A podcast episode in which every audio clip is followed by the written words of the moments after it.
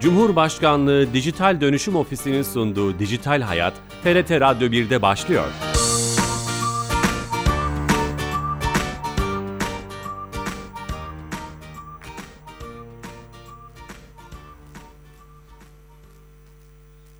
Herkese merhaba, ben Bilal Eren. Teknoloji ve dijitalleşmenin hayatlarımızı etkilerini ele aldığımız Dijital Hayat programımıza hoş geldiniz. 354 haftadır her cuma saat 15.30'da TRT Radyo 1 mikrofonlarından kulaklarınıza misafir olmaya devam ediyoruz. Bugün özel yayında ülkemizdeki dijital dönüşüm çalışmalarını liderlik etmek için kurulan Dijital Dönüşüm Ofisi'ndeyiz. Aynı zamanda programımızın da destekleyicisi olan kurumumuzun başkanı Doktor Ali Takoş Bey, şeref konuğumuz. Başkanım hoş geldiniz. Hoş bulduk. Sizler de hoş Şeref geldiniz. Teşekkür ederiz. Ee, o özel yayında beraber olacağız. Vaktimizi çok iyi değerlendirmek istiyoruz ve 2021'in ofis için nasıl geçtiğini aslında konuşmak istiyoruz. En önemli şey hani be- ben de çok ilgili olduğum için belki de e, önem sırasında bir numaraya koyuyorum. 24 Ağustos 2021'de e, ülkemizin ilk ulusal yapay zeka strateji belgesini açıkladınız. Orada temel şeyler var, hedefler var, amaçlar var. En önemli baş, öne çıkan şeyler var. İstihdam, gayri safi yurt içi hasılada yüzde beş gibi bir şey. İlk ilk 20'ye sorma, İlk ilk, 20'ye 20 sokmamız, hedefi gibi. Oradaki şeyi biraz toparlayalım hiç Tabii. bilmeyen dinleyicilerimiz için? Öncelikle hoş geldiniz. Çok Hoş teşekkür ediyorum. Ee, biz işte Sayın Sanayi ve Teknoloji Bakanlığımızla beraber bir ulusal yapay zeka stratejimizi oluşturduk. Bunu Ağustos ayında da yayınladık. Lansmanda da biraz farklı olsun diye e, benim ve e, Sayın, Sayın Sanayi ve Teknoloji Bakanımız Sayın Varank'ın e, bir hologramları esasında lansmanı gerçekleştirdi. Biz dünyada artık hologramların doğru geçişin olduğunu gördüğümüz için yapay zeka ile çalışmış bir de spikerimiz vardı. Evet. Yani her şeyi bir, bir nevi yapay zekayı hissettirmek Siz istedik. izleyici oldunuz bir yandan. da. Bir anda izleyici olduk. Evet ama vatandaşlarımızın ve e, takipçilerimizin bunu hissetmelerini istedik. Çünkü yapay zeka artık hayatımızın her yerinde var. Arabalarımızdan tutun da şu anda internette yaptığımız aramalara kadar veya bir alışveriş yaparken aşağıda çıkan bize önerilen şeyin ne olduğuna karar veren şey esasında yapay zeka. Bu anlamda baktığımız zaman bizim için yapay zeka artık bir hem önemli bir çok büyük bir fırsat hem de e, vazgeçemeyeceğimiz bir yeni teknolojik alan. Bu anlamda 2021 ve 2025 yol haritamızı oluşturmuş olduk ve bütün dinleyicilerimize buradan web sitemize girip incelemelerini e, istiyorum, tavsiye ediyorum. E, bizim 2025'te neler yapmak istediğimizi, özellikle de istihdam boyutunda, genç istihdam boyutunda 50 bin kişiye yapay zeka uzmanı olarak geliştirip istihdam yapmak istiyoruz. Bu anlamda baktığımız zaman 3 tane ana başlıktan bahsedebilirim stratejimizin oturduğu. Birincisi beceri, ikincisi veri ve üçüncüsü de altyapı. Bu üçü olmadan yapay zekanın olması imkansız. Beceri, e, biz yapay zeka algoritmalarının herkes diyor işte yapay zeka insanoğlunun yapmış olduğu son icat mı? Bundan sonra acaba her şeyi yapay zekalar mı yapacak? Hayır. Mutlaka ve mutlaka yapay zeka teknolojilerinde de insana ihtiyaç var. O algoritmanın oluşturulması için. İnsan kaçınılmaz. Bu anlamda becerileri geliştirmemiz gerekiyor. Üniversitelerle beraber çalışıyoruz, sertifika programları yapıyoruz ve gençlerimizi özellikle bilgisayarla alakalı olan ve bu yazılım ve kodlamaya ilgisi olan gençlerimizi yapay zeka mühendisi yapmak istiyoruz. Biraz veri bilimi anlatıp biraz da üstüne e, görselleştirme katarak inşallah çok güzel yapay zeka mühendislerimiz oluşacak. İnsan uzmanlarımız. kaynağı denebilir mi başkanım? Tabii Beceri. kesinlikle insan kaynağı. İkincisi de veri. Şimdi en son yapılan araştırmalarda şunu görüyoruz ki dünyada yapılan e, yapay zeka projelerinin sadece 5'te 1'i yani %20'si ürüne dönüşebiliyor. Herkes yapay zeka projesi yapıyor. Şu anda e, Türkiye'de de öyle birçok şirket yaptığı ürünlerin hemen bir yanına yapay zekalı diye yeni bir ürün çıkardığını söylüyor. Ama yapay zekanın olmazsa olmazı can suyu veri. Eğer kaliteli veriye e- erişiminiz yoksa ve veriniz çok değişken ve çok büyük değilse yapay zeka algoritmalarının doğru çalışması imkansız. Ve bu anlamda bu nedenden dolayı da hepsi proje olarak kalıyor ama ürüne dönüşemiyor. Ürüne dönüşebilmesi için kaliteli veriye erişim şart. Bu anlamda da biz Türkiye'de en fazla veri üreten kurum devlet.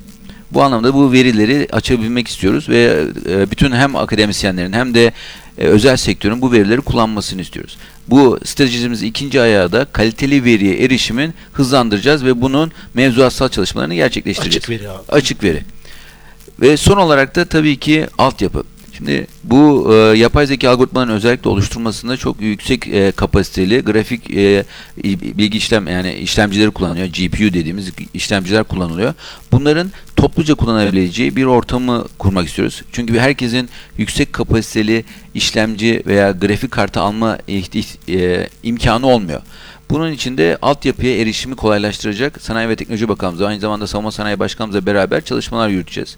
Stratejimizde de bu anlamda da yani e, insanların elinde yapay zeka projesi yapmamaları için hiçbir engel bırakmak istemiyoruz. Öncelikle beceri yetiştireceğiz, veriyi sağlayacağız. Arkasından da altyapıyı verdikten sonra artık bütün e, hem özel sektörden hem de akademisyenlerimizden yapay zeka projeleriyle yeni şirketler kurmasını istiyoruz. Nasıl biz oyun sektöründe unicornlar, dekakornlar çıkardıysak sonra da elektronik ticaret alanında da çok ve taşı, elektronik e, ta- kargo alanında da büyük firmalar e, yaratmışsak, oluşturmuşsak biz ya- e, 2025'te yeni yapay zeka unicornları çıkaracağımızı bekliyoruz. E, bunun için de gerekli altyapıyı sağlamaya çalışıyoruz. Ben sorular sormak istiyorum ama oyun deyince hemen girmek istedim. Yani oyun sektörü savunma sanayi sektörü gibi Türkiye'nin tetikleyici bir alanı. Belki onun bile önüne geçmiş olabilir mi? Yani rakamsal olarak. Kesinlikle şöyle bir şey var. Dünyada 2030 yılında 15 trilyon dolarlık bir ekosistemden ve bir marketten bahsediyoruz. 15 trilyon dolarlık. Ve bunu şunu da söylüyoruz. Gelecek 5 yıl içerisinde kullandığımız bütün yazılımların kurumsal veya özel şahsi yazılımlarımızın içinde mutlaka bir yapay zeka modülü ve yapay zeka birimi olacak. Yapay zekasız yazılım olmayacak diyebiliriz esasında. Bu anlamda baktığımız zaman gelecek yapay zekada. Ve biz de bu e, anlamda başarılı şirketler çıkartıp, başarılı ürünler çıkartıp e, bu e, rekabet gücümüzü artırarak bu markette, bu piyasada olmak istiyoruz. Başkanım şeyi aslında çok güzel özetlediniz. Beceri, insan kaynağı, veri, açık veri, daha çok veri. Altyapıda içinde bulut sistemler diyebilir miyiz? Tabii. Çünkü şöyle bir şey var. Herkesin kendi sunucu o, e, ta- farmını o- oluşturması imkansız. Bu anlamda baktığımız zaman biz belli bir lokal devir ve grafik kartlarını oluşturup insanlara onların kullanımına uzaktan erişimini sağlayacağız. E, bu dünyada yapılan e, teknolojik e, birçok firma da yapabiliyor. Yani birçok uluslararası firma da yapılıyor ama bunun kamu ayağını oluşturmak istiyoruz. Savunma sanayi ile ilk bunun bir değirmen projesi olarak başlattık. Bir ilk örneği olacak ama yavaş yavaş bunları büyüterek kapasitesini artırarak talep ne kadar fazla olursa biz de sunucu tarlamızı, havuzumuzu büyüteceğiz. büyütmüş olacağız. Peki bu hedefler çerçevesinde e, nasıl bir denetim mekanizması olacak? Örneğin 2022'de bu hedeflerin yüzde kaçına varılacak? Böyle bir hani milestone gibi şeyleriniz var mı? Tabii her sene bunu denetleyeceğiz. Şöyle bir şey var yaptık. Biz öncelikle 10 bin tane e, lisansüstü mezun sayısı çıkartacağımızı hedeflediğimiz için 2025'te bir anda sıfırdan 10 bine çıkmayacak. Ondan dolayı şu anda mesela 4 tane üniversitemizde yapay zeka bölümlerimiz var. Bu bölümlerimizin arttırılması için hem e, Yüksek Öğretim Kurumu hem de üniversitelerimizle kon- konuşuyoruz. Ve aynı zamanda biliyorsunuz biz siber güvenlik meslek lisesi açtık. Acaba bu bunu da meslek lisesi seviyesine indirebilir miyiz diye de görüşmelerimiz devam ediyor. Bizim için en önemli şeylerden birisi bu milestone'lara ulaşabilmek için önümüzdeki engelleri kaldırabilmek. Bu anlamda da hem sertifika programları hem de üniversitelerdeki e, yeni bölümler açarak e, bu hedeflere ulaşacağız. E, ve belli bir aranda e, bu stratejimizde de belirledik. Her sene bir e, Sayın Cumhurbaşkanı Yardımcımız Başkanlığında komitemiz var. Koordinasyon komitesi. Bu koordinasyon komitesinin aracılığıyla da her seneki gelişmeleri ta- takip edip denetleyeceğiz. O komisyonda sadece dijital Türkiye konuşulmuyor o zaman. Bu strateji belgesinde orada konuşuyorsunuz. Tabii. Şimdi Sayın Cumhurbaşkanı Yardımcısı Fuat Oktay ile beraber e, bürokrasinin azaltılması ve e-devlet toplantıları yaptığımız gibi yeni bir e, başlık altında e, Türkiye'nin yapay zeka koordinasyonu ekibi kuruldu. Sa- Sanayi, Sanayi ve Teknoloji Bakanlığı ve bizim sekreteryasını yaptığımız bu yeni komisyonda Sayın Cumhurbaşkanı Yardımcısı Fuat Bey, e, Fuat e, Oktay Bey başkanlık edeceği ve bütün bakanlıkların ve kurumların katılabileceği toplantılarda biz bunu sürekli olarak takibini yapacağız. Yukarıdan aşağı bir irade olunca tabii o zaman o daha başka bir yere Tabii ev- kesinlikle yani çünkü bu yapay zeka konusunda en üst e, Sayın Cumhurbaşkanımızın da imzasıyla çıkan bu strateji belgemizde ve ön sözünde Sayın Cumhurbaşkanımız yaptı. Yeni bir teknoekonomik bir atılım e, şansımız var ve bunu da inşallah gerçekleştirmek istiyoruz. İnşallah. Ve o hani yapay zeka endeksinde ilk 20'ye girme hedefini de 2025'te o İnşallah, zaman- inşallah. Çok- Çünkü çok güzel. hedef koy öncelikle hedef koymamız gerekiyor ve bu hedefe e, ulaşabilmek için gerekli mevzuat çalışmaları, aynı zamanda destek Sanayi Bakanlığımıza ve Sanayi ve Teknoloji Bakanlığımıza çok yeni destek projeleri başlatacağız. Çünkü e, gerçekten bu alana e, kaçırmamamız gereken, bu alana çok yoğun bir çalışta alanda çalışmamız gereken bir alan olduğunu Evet, düşünüyoruz. aynen öyle. Çok önemli bu anlamdaki liderliğiniz. Ee, yeni katılan dinleyicilerimiz vardır. Doktor Ali Takoş Bey ile beraberiz. Dijital Dönüşüm Ofisi Başkanı. Sohbetimize devam ediyoruz. Ee, 2021'de bir de Ekim 2021'de Bilgi ve İletişim Güvenliği Denetim Rehberi yayınladınız. Bir önce Bilgi ve İletişim Güvenliği Rehberi yayınladınız. Sonra Denetim Rehberi. Evet. Bu aradaki fark nedir ve bu Evet. rehberin amacı nedir? Şimdi e, Sayın Cumhurbaşkanımız öncelikle 2019'da geç, e, geçmişi var. 2019 yılında Sayın Cumhurbaşkanımız bir iletişim ve bilgi ve iletişim güvenliği genelgesi yayınladı. Bu genelgede 21 tane ana başlık vardı. Bu kamu kurumlarının bilgi ve teknoloji birimlerinin uyması gereken genel prensipleri belirledi. 21 ana başlık. Ama bu e, genelgede bir de bize bir görev verildi. Bu 21 ana başlığı açıp daha detaylı anlattıracak ve A'dan Z'ye bilgi ve iletişim güvenliğindeki bütün unsurların uyması gereken tedbirleri belirleneceği bir rehberin hazırlanması. Bu da 2020 yılındaki oluşturmuş olduğumuz rehber. Bu rehberi hazırladıktan sonra şunu gördük. Ölçemediğiniz şeyi yönetemezsiniz. Şimdi rehberin ne rehberde yazan şeyler çok doğru, çok güzel. Herkesin uyması gerekiyor. Ama uyup uyumadıklarını denetlemediğiniz zaman o rehber sadece güzel bir referans Rehber doküman olmaktan öteye geçemiyor. Onun için de dedik ki bunu nasıl denetleyeceğine dair bir denetim rehberi hazırlayalım dedik. Yani o rehberin uyup uyulmadığını şimdi kurumlarımıza e, Ocak itibarinden kurumlarımız denetlenmeye başlayacaklar. Siz mi deneteceksiniz? Şöyle bir şey de yaptık. Bunu Türk Standartları Enstitüsü ile beraber bir ve TÜBİTAK'la beraber bir proje gerçekleştirdik ve Türk Standart Türk Standartları Enstitüsü TSE firma ve personel belgelendirme programı kapsamında önce onlar denetleyicilerin eğitimini verdiler. Denetleyici yaptılar yani. Bilgi ve iletişim güvenliği denetleyicisi olmak için şu anda zaten bu hafta eğitimleri başladı. 12 firmadan 30 tane mühendisimiz denetleyici olmak için Özel sektörden. Tabii özel sektörde de açık, kamu kurumlarında da açık ama TSE tarafından verilmiş bir belge. Nasıl TSE her şey be- e, standart bir belge veriyor. Biz de bilgi ve iletişim güvenliğimizi denetleyicilerin TSE belgesi olmasını istedik. Ve böylece bir e, belgelendirme programı başlattık. Hem t- e, burada eğitimleri TÜBİTAK tarafından, bizim arkadaşlarımız tarafından ve TSE tarafından verilen eğitimlerle önce denetleyicilerimiz belli olacak. Bu firmalarımız da, kurumlarımız da bu denetleyicilerimiz tarafından denetlenecek. Hmm, çok güzel.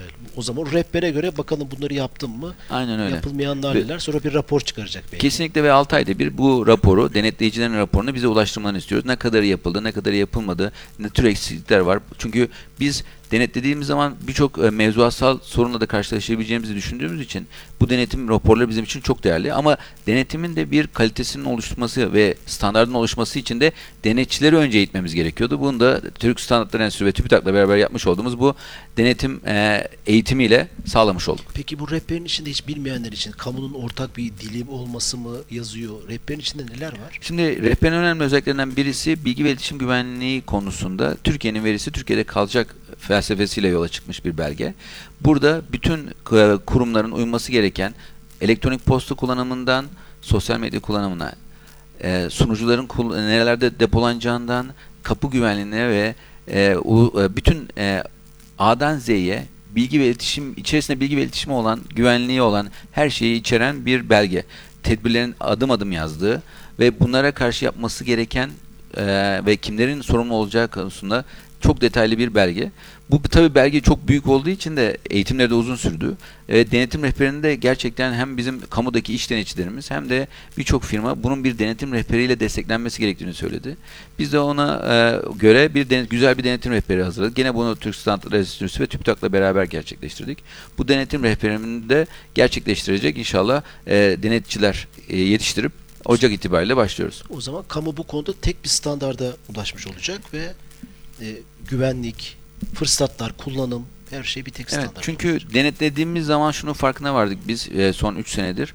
Bazı e, pen test dediğimiz güvenlik testleri yapılmış ama gerçekten o te- raporda çıkan sorunlar kısa vadede çözülmemiş. Tabii bunun çözülmemesi için bazı sebepler olabilir. İnsan kaynağı problemi olabilir, ekonomik veya bütçe problemleri olabilir ama bu 6 ayda bir yapmamızın sebebi de bu. Eğer bir sorunu varsa sorunun çözülmemesinin de sebebini bulmamız gerekiyor.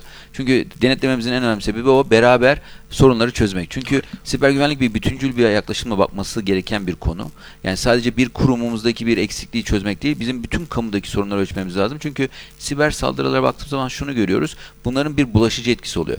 Eğer A kurumuna yapılan bir siber saldırıyı 2-3 gün sonra bir bakıyoruz B kurumuna aynı tür saldırı yapılmış. Çünkü aynı tür zafiyetleri içerebiliyorlar. O anlamda baktığınız zaman bütün kamunun belli bir standarda uygun şekilde kendini denetlemesi ve bu tedbirlere uyması bizim için siber güvenlik alanında mukavemetimizi artıramayacak en önemli fırsatlardan birisi olacak. Siz 2021'de siber güvenlik onu da sormak istiyordum. Aslında bu çalışmayı da siber güvenlik altında bir çalışma olarak Kesinlikle. nitelendirilebilir.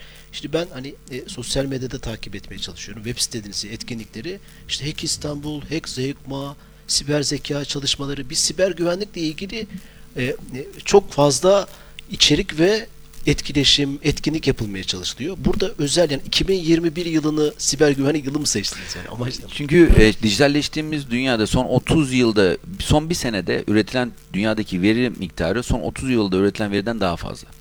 Tabii veri üretildiği zaman verinin saklanması ve verinin de korunması gerekiyor. Günümüze baktığım zaman özellikle Covid'in etkisiyle çok hızlı bir miktarda oluşan bir veri hacmi var.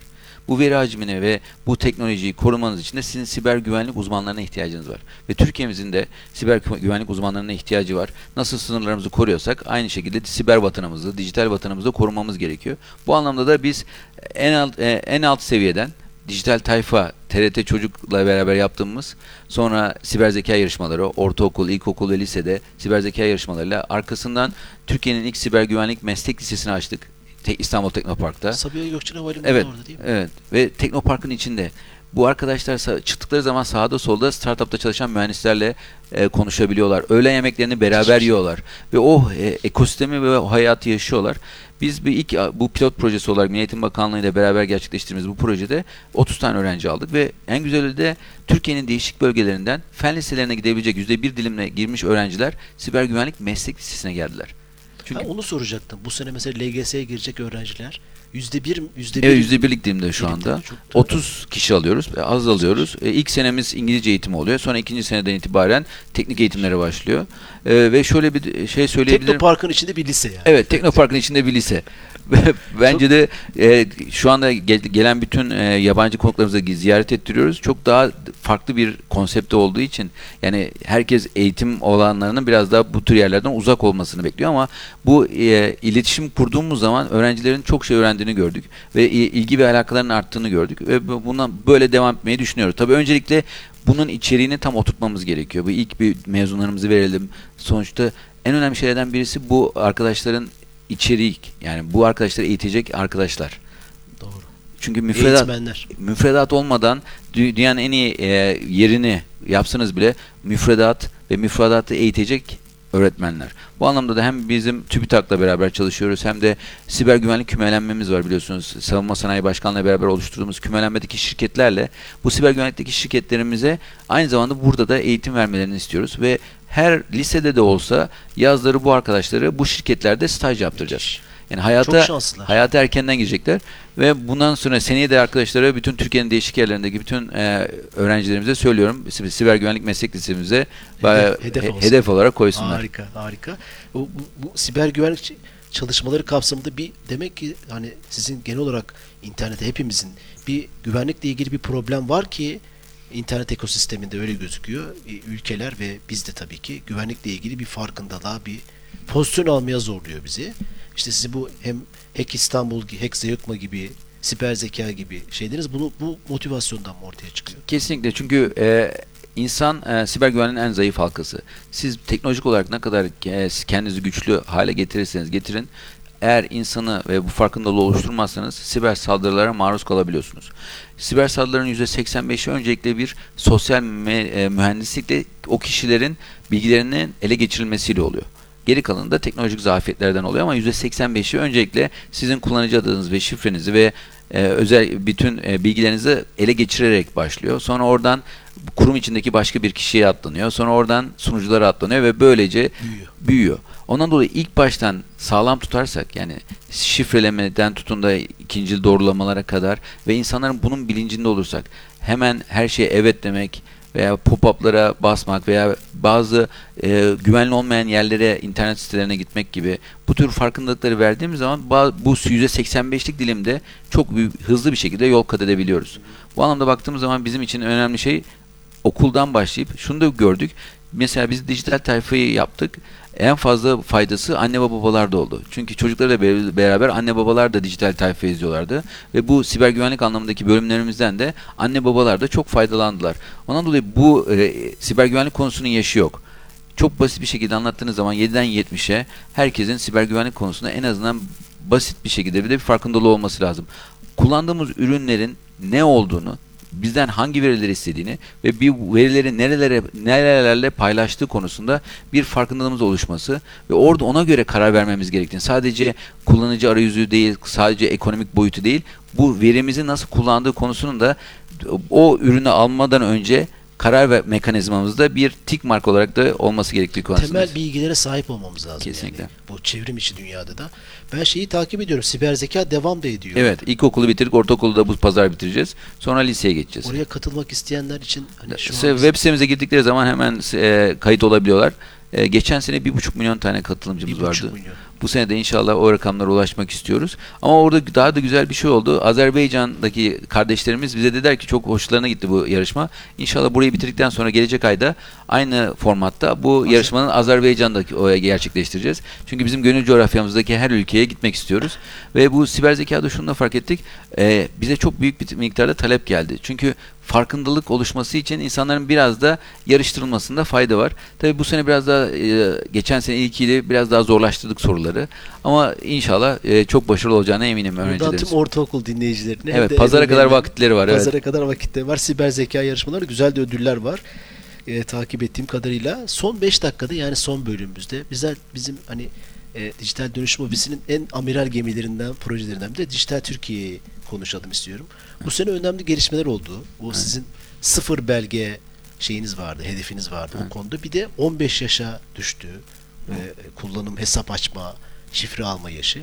Dijital Türkiye fotoğrafı çekelim mi beraber? Tabii. E, Şimdi Dijital Türkiye veya bizim E-Devlet kapımız e, 2008 yılında kuruldu ve 2008 yılında kurulduğunda 20 tane hizmetle açılmıştı. On- 13 senede e, şu anda e, 820 kurumun 6100'e yakın e, hizmetinin olduğu çok büyük bir portal. Şimdi biz bu sene ne dedik? Covid sürecinde yapmış olduklarımızla e, E-Devlet'in ne kadar faydalı olduğunu ve ne kadar kullanışlı olduğunu görmüş olduk. Çünkü hizmetlere hızlı bir şekilde ve Covid tedbirlerine uyarak ulaşabiliyorsunuz. Bu çok bir değerliydi. Bunun için de sosyal yardımların dağıtılmasından, maske dağıtımına, HES kodu almadan, Hepsini oradan yaptık. esnafların kira yardımına kadar her şeyi E-Devlet'ten yaptık. Ve şu anda kullanıcı sayımız 57.1 milyona ulaştı. Yani ve hedefimiz e, geç 2022 hedefimiz 60 milyon kullanıcıya ulaşabilmek. 16 yaş üzeri olduğu için e, oradaki nüfusumuza baktığımız zaman şu andaki oranımız %88. Yani 16 yaş üzerindeki vatandaşlarımızın %88'i E-Devlet kapısını kullanıyorlar Şifre almış. şifre almış. Ve biz şifre almanın dışında kullanım miktarını da arttırmak istiyoruz. Ge- 2019 yılında 1.3 milyardaydık. Geçen sene 2.4 milyarla kapattık ve bu sene 3 milyar sisteme girişle 3 milyar kez vatandaşlarımız sisteme girmişler ve hizmetlerini 7-24 evlerinde oturarak almışlar. Tabii bu 3 milyar sayısını biz katlayarak artmasını istiyoruz.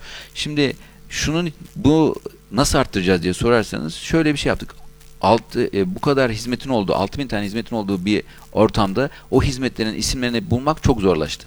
Eskiden 20 hizmet vardı. Hangi hizmetler olduğu biliniyordu. Şimdi onun için arama motorları yapsak da yapay zeka ile arama motorları yapsak da bulamadığı için konu odaklı bütünleşik hizmetlere doğru gittik. Herkesin aracı vardır. Siz aracınızla ilgili hangi hizmetin hangi bakanlık tarafından verildiğini bilmek zorunda değilsiniz. Biz size aracınızla ilgili her şeyi bir sayfada göstereceğiniz bir platform oluşturduk. Buna da araçlarım dedik. Vergisini ödeyebiliyorsunuz, emisyonuna bakabiliyorsunuz, HGS ÖGS'sine bakabiliyorsunuz, trafik cezası yerseniz ona bakabiliyorsunuz. Böylece vatandaşlarımızın bakanlıkların hangi hizmet olduğunu bilmesinden daha çok konuya odaklanması ve ararken ya benim aracımla ilgili bir hizmet almam gerektiğini Bütünleşik hizmet diyebilir miyiz? Evet bütünleşik hizmet diyoruz bunlara. Sonra baktık ki vatandaşlarımız buna çok ilgi gösterdi. Bunun yenisini ikametgah diye yeni bir hizmet oluşturduk. Evinizle ilgili olan her şeyi yapabileceğiniz bir e, tek e, pencerede bütün bakanlıkların e, ikametgahınızla evinizle ilgili olan işlerini yapabileceğiniz bir sayfa yaptık. Sonra da hepimizin çalışma hayatı çalışmasak bile işsizlik sigortasından tutun da her şeyi yapabileceğiniz çalışma hayatına ilgili bir sayfa yaptık. Üçüncü e, bitençik hizmetimiz de çalışma hayatı. Şu an çalışıyor değil mi? Çalışma. Bunların hepsi üçü de çalışıyor. Çalışma hayatında vatandaşlarımızın hepsi emeklilik ne zaman emekli olacaklarına kadar görebiliyorlar. Tabii o bilgilendirme çünkü ufak tefek e, hatalar olabiliyor yani veya bir hafta 10 gün az veya çok gibi ama biz vatandaşlarımıza genelde ne kadar gün prim ödedikleri, ne zaman emekli olabilecekleri konusunda bir farkındalık yaratmak ve bilgi vermek istiyoruz. Bunun karşılığında e, bu hizmetleri alarak e, çünkü şöyle bir durum var. Ne kadar kendiniz hakkında dijital dünyada olan bilgileri haberiniz olursa o anlamda farkındalığınız artmış oluyor. Mesela geçenlerde açmış olduğumuz bir hizmetten birisi de Türkiye'de olan bankalarda olan hesaplarınız olup olmadığı bilgisi. Birçok vatandaşımız bu hizmeti kullanarak e, unutmuş oldukları birçok hesabı olduğunu ve birçok bankada hesaplarının olduğunu ve hiç kullanmadıklarını hatırladılar ve kapattılar. Tabii bu dijital dünyada bize en büyük faydalardan bir tanesi. Harika. Geçen haftaki bağlantıda e, Dijital Türkiye ekibinden Ayşe Hanım bize bağlanırken 3 her kişi bir kişi için 3 fidan dikilecek onu bile görüntüleyebiliyoruz dedi mesela. Kesinlikle. Biz e, fidanların sertifikasını o e, E-Devlet üzerinden verdik. Çünkü vatandaşlarımızın dediğim gibi artık bundan sonra kamu kurumlarında eğer bir hizmet yeni bir hizmet de olsa vereceklerse mutlaka ilk kapıları E-Devlet kapısı olacak. çok teşekkür ederiz. Başkanım sürenin sonuna geldik. Ben teşekkür Ama ederim. ga- gayet güzel toparladık başlıkları 2021 yılı. 2022'de o zaman görüşmek üzere diyelim. E, Dijital Dönüşüm Ofisi Başkanımız Doktor Ali Tağkoç ile beraberdik. Ankara'dan canlı yayında, özel yayında. Bu programımızın kaydını yarın YouTube'da ve podcast kanallarımızda bulabilirsiniz. Haftaya yeni bir konu ve konukla beraber olacağız. İyi hafta sonu, hoşçakalın.